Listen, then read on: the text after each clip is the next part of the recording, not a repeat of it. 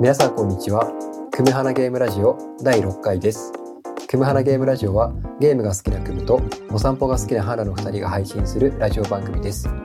ゆるく楽しく安全にを大切に僕たちがその時感じた心の動きを記録して後から振り返ることを目的にそれぞれの趣味と心の動きの話などをしています。ということで、ハナさんはい今回もよろしくお願いします。よろしくお願いします。最近あったことっていうところから話を進めていこうと思っているんですけども、はいまあ、前回から1週間経って、うん、この1週間何かこうトピックスとかうん、ありましたか？あります。お早いですね。ちょっと食い気味でした。あります。え考えてるってことですか？じゃあ前回もなんか何話そうかなって考えてる風だったんですけど。もう今、はいこのラジオの配信始める時まではい悩んでました。お2秒ぐらい前に決めました。これだ。えー、なんでしょう？えまた腰痛ネタです。ああそれはどっちの方向？この前はなんか改善の方向に向かっててみたいなでしたけど、多分、本当のうん、根本原因が分かった。本当の根本原因って面白いですね。あの、根本原因だなってはい。思ったのが、うん。じゃなかったっていうパターンが、まあ体のこともそうですし、まあはい。心のこともいろんなことそういうのあると思うんですよ。うん。これだと思ったのにあれ？なんかいまいち実は改善しなかった。もっと他の原因があるんじゃないかうんってなる今回このやつに関してはあの姿勢だろうと思ってたんですけどはい。確かに姿勢のことを気にした、えー、とポケットに手を入れなくなったことではい。若干良くなったんですけどうん。でもすっきり完全すっきりまでいけなかったんですよねあれからあでもこの3日間で、えー、と9割抜けたんですよねだからもう残すは本当1割とか0.5ぐらいなあ。感じうんまでいけたのでうんいや今回は正解だろうと思ってますえーそれは何が何がそうさせたんですか？多分靴紐です またなんかちょっとニッチなところにした。そうなんですだから面白いですよね靴紐まさかって靴紐。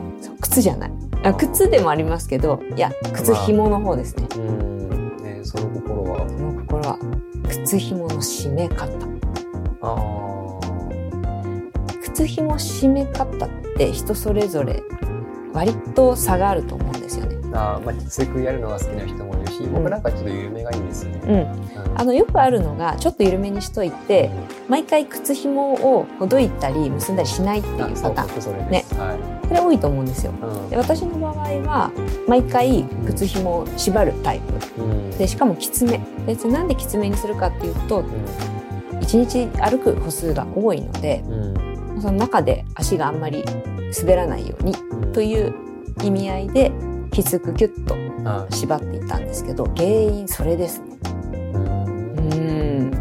なんでって思うじゃないですか。ある意味これまでもそうだったのかなと思うんですけど。ね靴紐の強さに関してはうん締める強さに関しては今までもいろいろ実験はしてたんですよね。うんでもそれでどうなるっていうことが今まではなかったんです。それはなぜかっていうと1年半ぐらい前までは一日中靴を履いているってことがあまりなかったんですで宿泊施設で働いていたのでその館内ではスリッパなんですよね。うん。でも今こっちに戻ってきて、ねフリーランスで仕事をし始めるとうん。一日中靴を履きっぱなしになるんです。それが大きく違っていて。ということできつく締めたまま一日履いてたりするわけですよね。うん。で何が起こるかっていうともう締めた状態でずっと座っていることによる、まあ、うっ血状態ですよね足の。血液って全身をこうぐるぐるぐるぐる回っていて手の先からもつま先から巡ってまた心臓に戻るっていうのを繰り返してるんですけど足先に行くところでこう流れが一回こう緩やかになりすぎてしまう。ちょっと止まってしまうみたいな細い血管だとなんならもう流れずに止まっちゃうっていう。でどこに、えー自覚症状として出るかっていうと足に出るかと思いきやちょっと離れたところに出るんですよね。これが腰なんですよ。だから私が前に経験したのは手首に輪ゴムをはめてたらうん。肩こりがうん。ひどくなったっていうのをあー。もう何年も前に経験してるんですね。あなんかそれはちょっとイメージしやすいかも、うん。確かにでそれを思い出したんですよ。もしかして足で同じこと起こってるな。あ足の先で血流が悪くなることによって症状が腰に出てるなと思って靴紐のー縛る加減を変えたんです。うんうんそしたら来ました。うんめっちゃ楽になったんですよね。ただまだ3、4日目なのでうん来週全然違うこと言ってる可能性もあります。またさらなる根本原因が分かりまましたた犯人見つけましたとか言ってる可能性はあるので全然これ今の段階でなんですけどはいかなりはいいい線いったいってるんじゃないかなって思いますという、はい私の最新情報でした。ありがとうございます。はいあの腰の根本牽引シーズン3ということで、あれシーズン4があるかどうかわかんないですけど。あるかわかんない。ですけどね。じゃあまた次回お楽しみにして。はーい。じゃあ、くんさんお願いします。僕はですね、なんだろうな、ちょっと今話をしながら何を話そうかなと思ったんですけど、うん。まあでもやっぱり今こうやって僕らが収録しているうん。機材ですうね。ん。僕ちょっと僕も仕事の関係でフリーで活動しているので、うん。機材とか自分で準備とかをするんですよね。うん。ただその必要な機材っていうのを、まあ、今まではお世話になった方のから譲り受けているものを、うんお借りしているものとかを使っていたりとかっていうのをしていてでちょっとずつですね自分の機材とかを増やしていこうって思ってて、うん。で今はこのレコーダーとかもあの Zoom の F6 っていうフィールドレコーダーを使っていてうんレコーディングしたりとか、うん。で今ちょうど収録に使っているこのおマイクですねワイヤレスマイク使っているんですけど、うんこれが今この収録に使っているワイヤレスマイクがソニーのうん。UWP-D21 っていう、うん。あのワイヤレスマイクでこれ業務用とかでも使われるようなうん。マイクなんですよね。うん。ちょっとそれを買ってみたりとかして、ちょっとずつ自分の機材をアップデートするっていうことをしていて、で今日もこのラジオ収録で実践投入してるんですけど、うん。やっぱいきなり現場で使うの怖いので、うん。ちょっとこういう収録の現場で、うん。現場というかこういう収録のタイミングでうん。ちょっと試しながらっていう感じなんですけど、うん。だからまだこの収録したものを実際編集しながら、なんかそれでなんか調整が必要なところがあるのか今のこの使い方でこのままいけるのかとかっていうのをちょっといろいろ試していこうかなとか、ちょっとそういうことを今考えてるところですね。もう毎週毎週機材が増えてるなっていう。そうですうね、ん。ちょっと何やってんだこいつって思われるかもしれないですけど、いやー私はこういうのに疎いので、はい。本当にすごいと思いますね見てて。ただ僕が今やっているのって機材を買い増ししているっていうよりかは、今ある機材をアップデートしていたりとか、うん。置き換えだったりもっとこう効率よくするとか、なんかそういうふうに手腕を置いているので、うん。なんか闇雲に増やしてるとでもまたちょっとなかったりもするんですよね。この機材があればもっといいクオリティになるんだとか、うん。もしくはクオリティはそんなに大きくは変わらないんだけど、うん。あの機材の持ち運びうんがしやすくなったうんりとか、うん。なんかそういうことをいろいろ考えながらうん。やってますね。うん。でこれがなんか仕事で使う道具だから思い切れるんですよね。うん。例えば趣味で50万のパソコンうん。買いますかっていうと、なかなか趣味だとちょっと買いづらい、うん。まあ好きな人は買うんでしょうけど、う例えばカメラなんかそれの極みの一個でもあると思うんですけど、うあの本体が、ね、この前も一緒にヨガマシ行って、あのカメラ眺めてきたりしたじゃないですか、でもハイエンドのクラスのやつは危 うく買うところでした。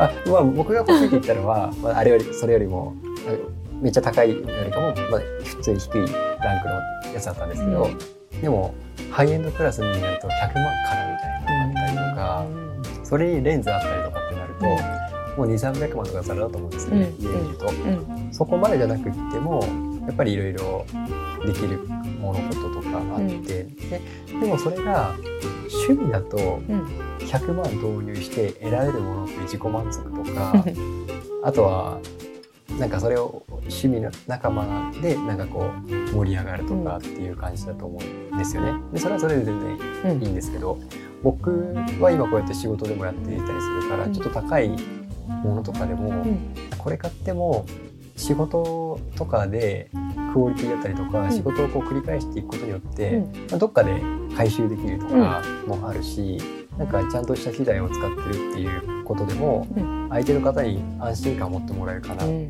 とか、うん。なんかそういうのもあったりするからうん。ちょっと花さんにもちょこちょこ言ってますけど、うん。まあ欲しいカメラもあったりとかするので、なんかその辺をうん手に入れられるぐらいうんちょっとお仕事の方も頑張っていこうかなって思ってるところですね。応援してます。ありがとうございます。はいちょっと僕の近況報告はそんな機材をアップデートしたっていう話でした。はい。はい。季節してさっき花さんも最近あったことっていうところで、うん靴の靴紐の話があったじゃないですか。うんでは身につけるもの。うんで今回ちょっとテーマとして取り上げたいなと思ってるのが、うん。あの僕ゲームで言うと RPG が一番好きなジャンルなんですね。うんうん。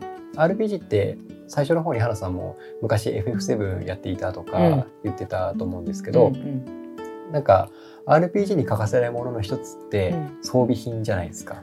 うんでちょっと今回はその装備品うん。僕たちがこう身につけるものとかっていうことについてうん。ちょっと話をしていこうかなって思ってて、いいですね。僕も今実況でうん「ファイナルファンタジー8」っていうゲームをやってるんですよ。うん。FF7 の続編というか、まあ、その次のうん。シリーズですね。うん。あの RPG の中でもうん。FF8 だけはちょっと特殊で、うん。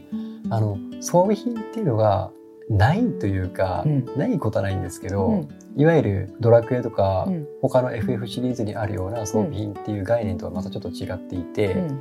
なんか魔法を装備するみたいなそういうちょっと概念があって。へジャンクションって言うんですけど複雑なゲームシステムだからちょっとそこはラジオでは割愛するんですけど、だからまあ実際アクセサリーとかーうん。防具を装備してとかっていうちょっと違う特殊なうん。ゲームではあるんですけど、うん。まあでもそれ以外の昔ながらから昔からあるようなドラクエだったりとかそれこそうん。うん FF7 とかっていうのはうん。武器があっうて、ん。で防具があって、うん。うん。あとはアクセサリーとかですかね。うん。大体そういう分類うでん身につけてってう、ん。で必要なものを装備してうん。キャラクターを強くして、うん。でまた次の冒険に繰り出していくっていうことを繰り返していくじゃないですか。うん。僕たちも今こうやって生活する中で、うん。いろんな身につけるものとかうんを選んでると思うんですようね。ん。普段花さんだったりはどういう基準でうん。ものを選んでるのかな身につけるものを選んでるのかなと思って。う、ん。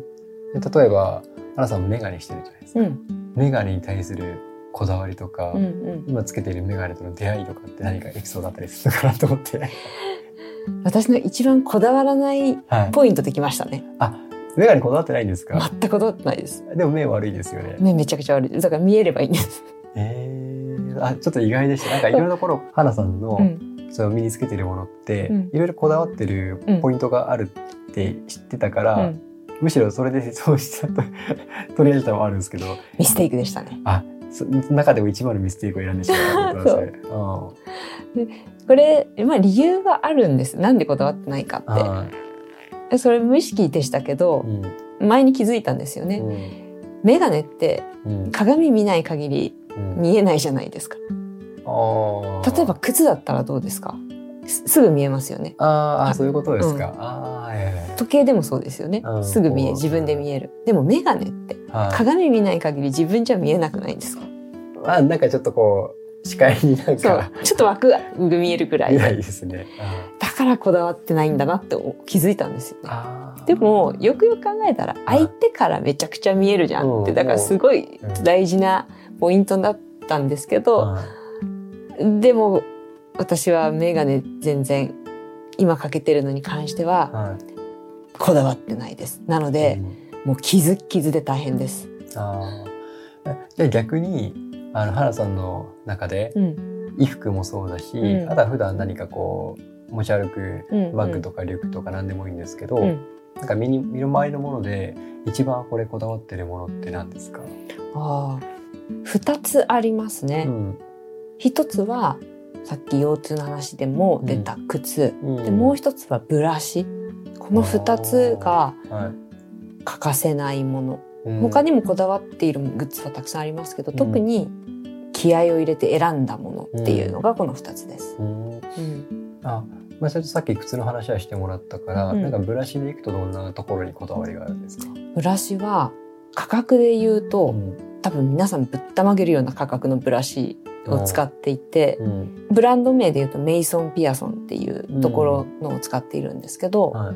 えーもう一生ものなんですね、まず。あ、いくらぐらいするんですか？そのメイソン・ピアソンの中でもいろんなランクがあって、あえっ、とね、多分、まあ、1万円前後のところからうん、高いところだーとうん3万から4万ぐらいするんですけど、あ、そんないいそういい値段するんですね。でなんでかっていうと、あの、天然のイノシシの毛を使っているのと、うんあと職人さんが一つ一つ手作りをしているからっていうので高いんですね。でも一生ものだよって、もう下手したら自分の子供まで使えるよっていうぐらいのクオリティで作ってますう。んうん。高いのはしょうがないし、でも使い心地はうん。もう唯一無二なんですよね。うん。うん髪の毛にいいオイルってたくさんあると思うんですけど、うん。例えば、椿オイルがいいよとか、うんホホバオイルがいいよとか、うん。スクワランがいいよとかいろいろあるんですけど、うん。一番いいオイルってうん。自分から出るオイルじゃないですかっていう。わかりますかね？自分一番自分に合うオイルって、はい自分から出るオイルじゃないですか？えちょっと難しい。ちょっと難しいですね。あの、仕組みとしては、はい。うん自分から出た頭皮の油が、うんそのイノシシの毛に馴染んでいくんですよ。あ、頭皮の油うがん。ええ。そう。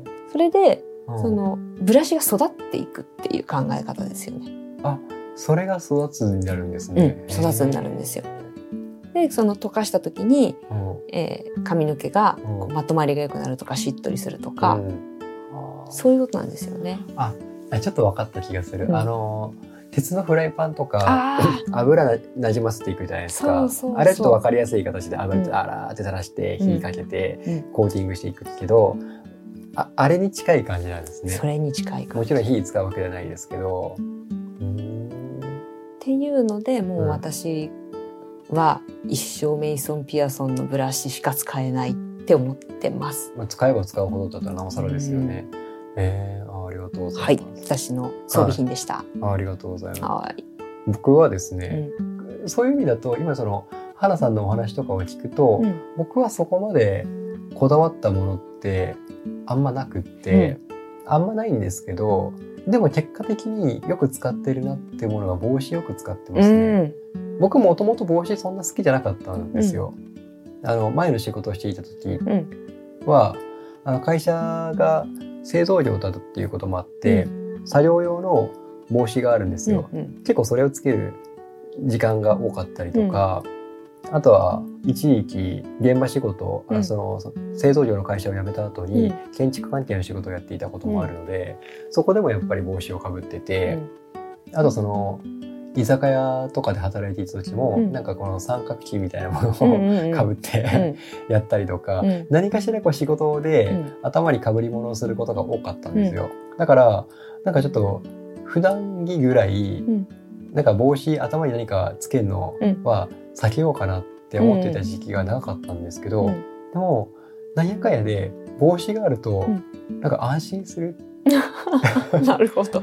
なんなんか、っていうのを最近気がついて、へこれまでは何帽子っていうんですかね、僕が持ってるやつ。ハンチングじゃないんですけど、なんかちょっとつばの長いようなーうん。帽子とか、あとはハット。うん。ハットを持っていたりとか。で最近ちょっと買ったのが、うん。フィッシャーマンうん。ハットうん。っていうのをちょっと手に入れまして、はい。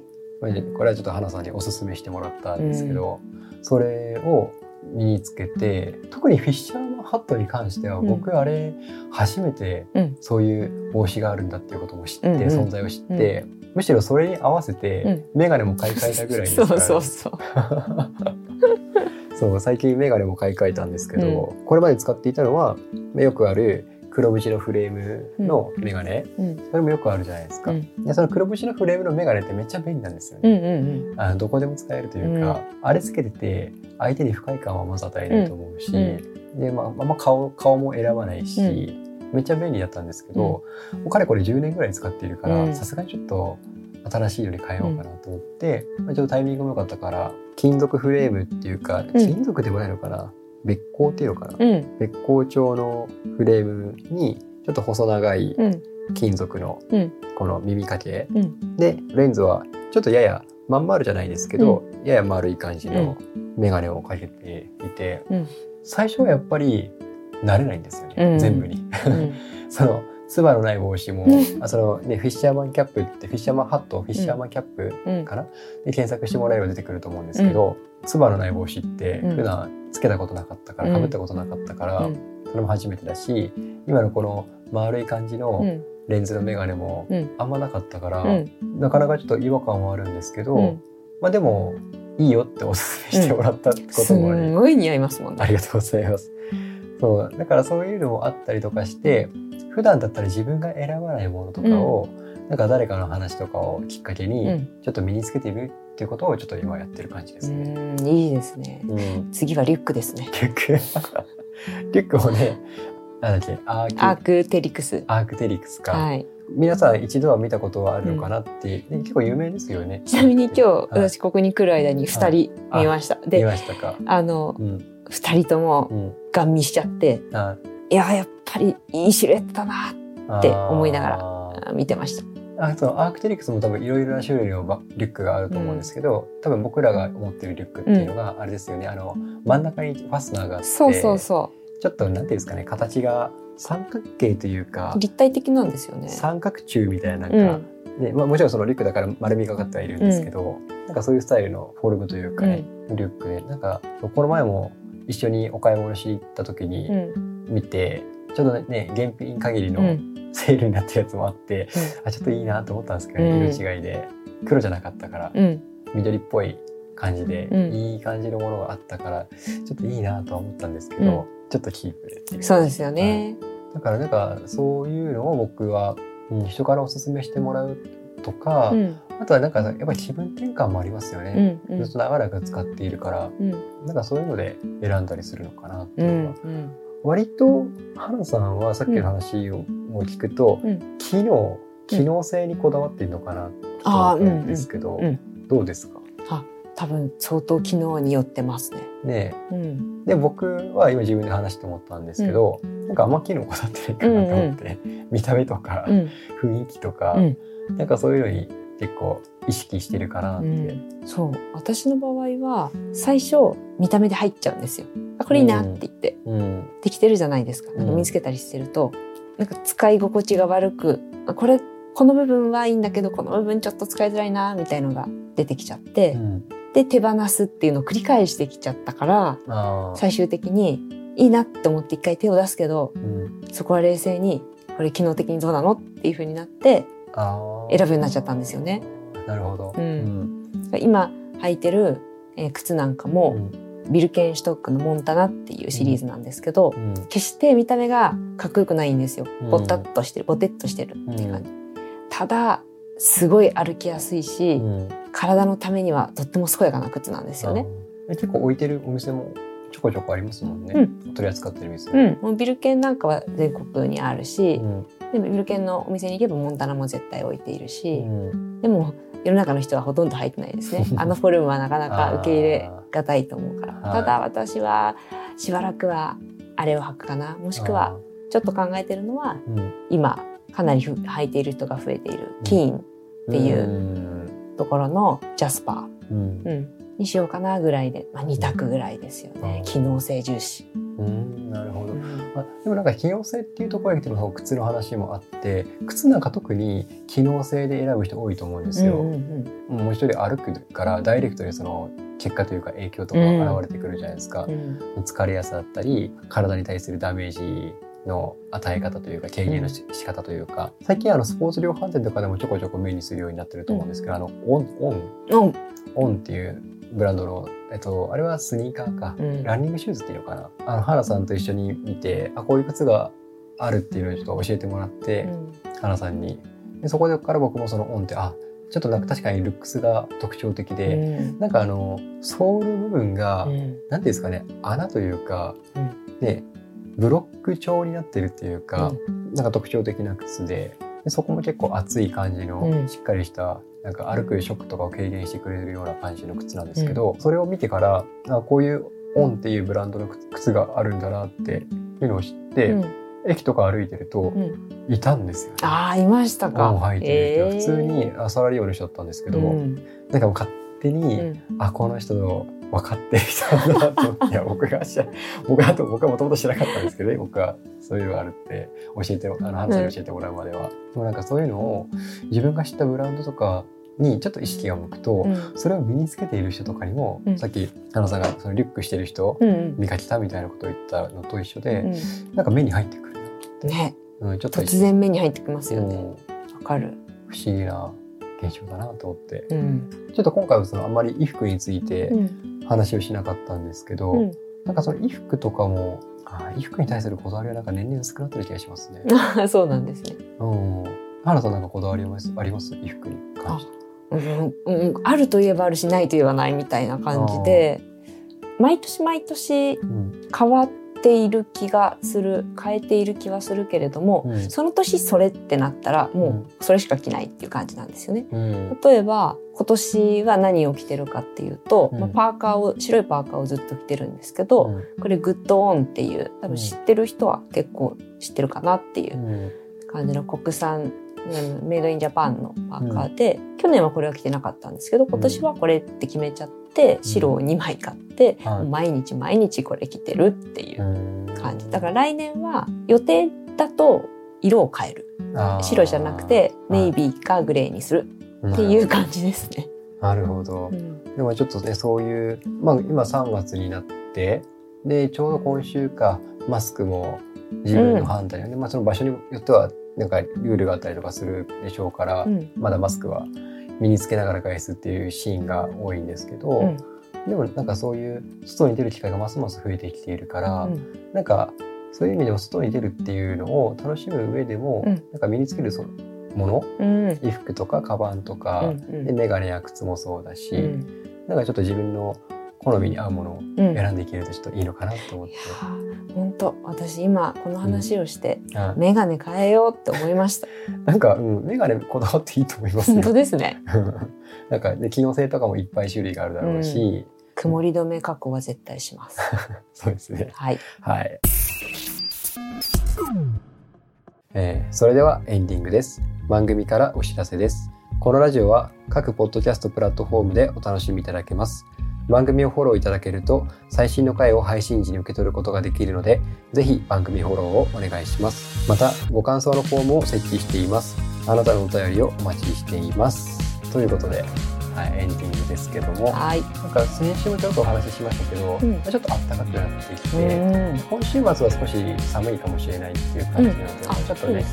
寒さも暖かさと寒さを繰り返しながら、まあ、でも基本的にはここから暖かい風になっていくのかなと思うんですけど。三寒四温っていうやつですね。あそうですね、うん。昔から言われているうん。まさにそんな時期。うん。